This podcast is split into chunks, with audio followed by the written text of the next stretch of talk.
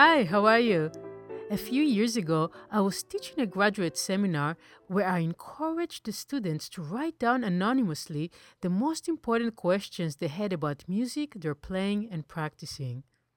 Over the course of the year, the one question that kept appearing over and over again was What can I do to learn repertoire more quickly? In discussions with the class, it became clear that most young musicians are living in a constant state of stress, even beyond the stress coming from the necessary deadlines imposed by the study program. The defining moments in the students' lives were clearly their individual lessons, and a lot of their attention and energy were directed at giving the best possible performances at their one hour lessons.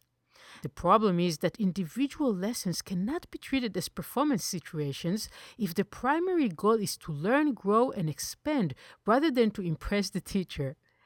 So many people force their way through a piece, trying to speed up the natural process of learning because of an upcoming lesson. As a result, they try to do too much too soon, and this can easily lead to adopting unhealthy habits and having to spend time later on redoing much of the work. When a piece is learned peacefully, methodically, and completely, it remains with the performer for life. It becomes a part of our bodies and minds, and we never forget it.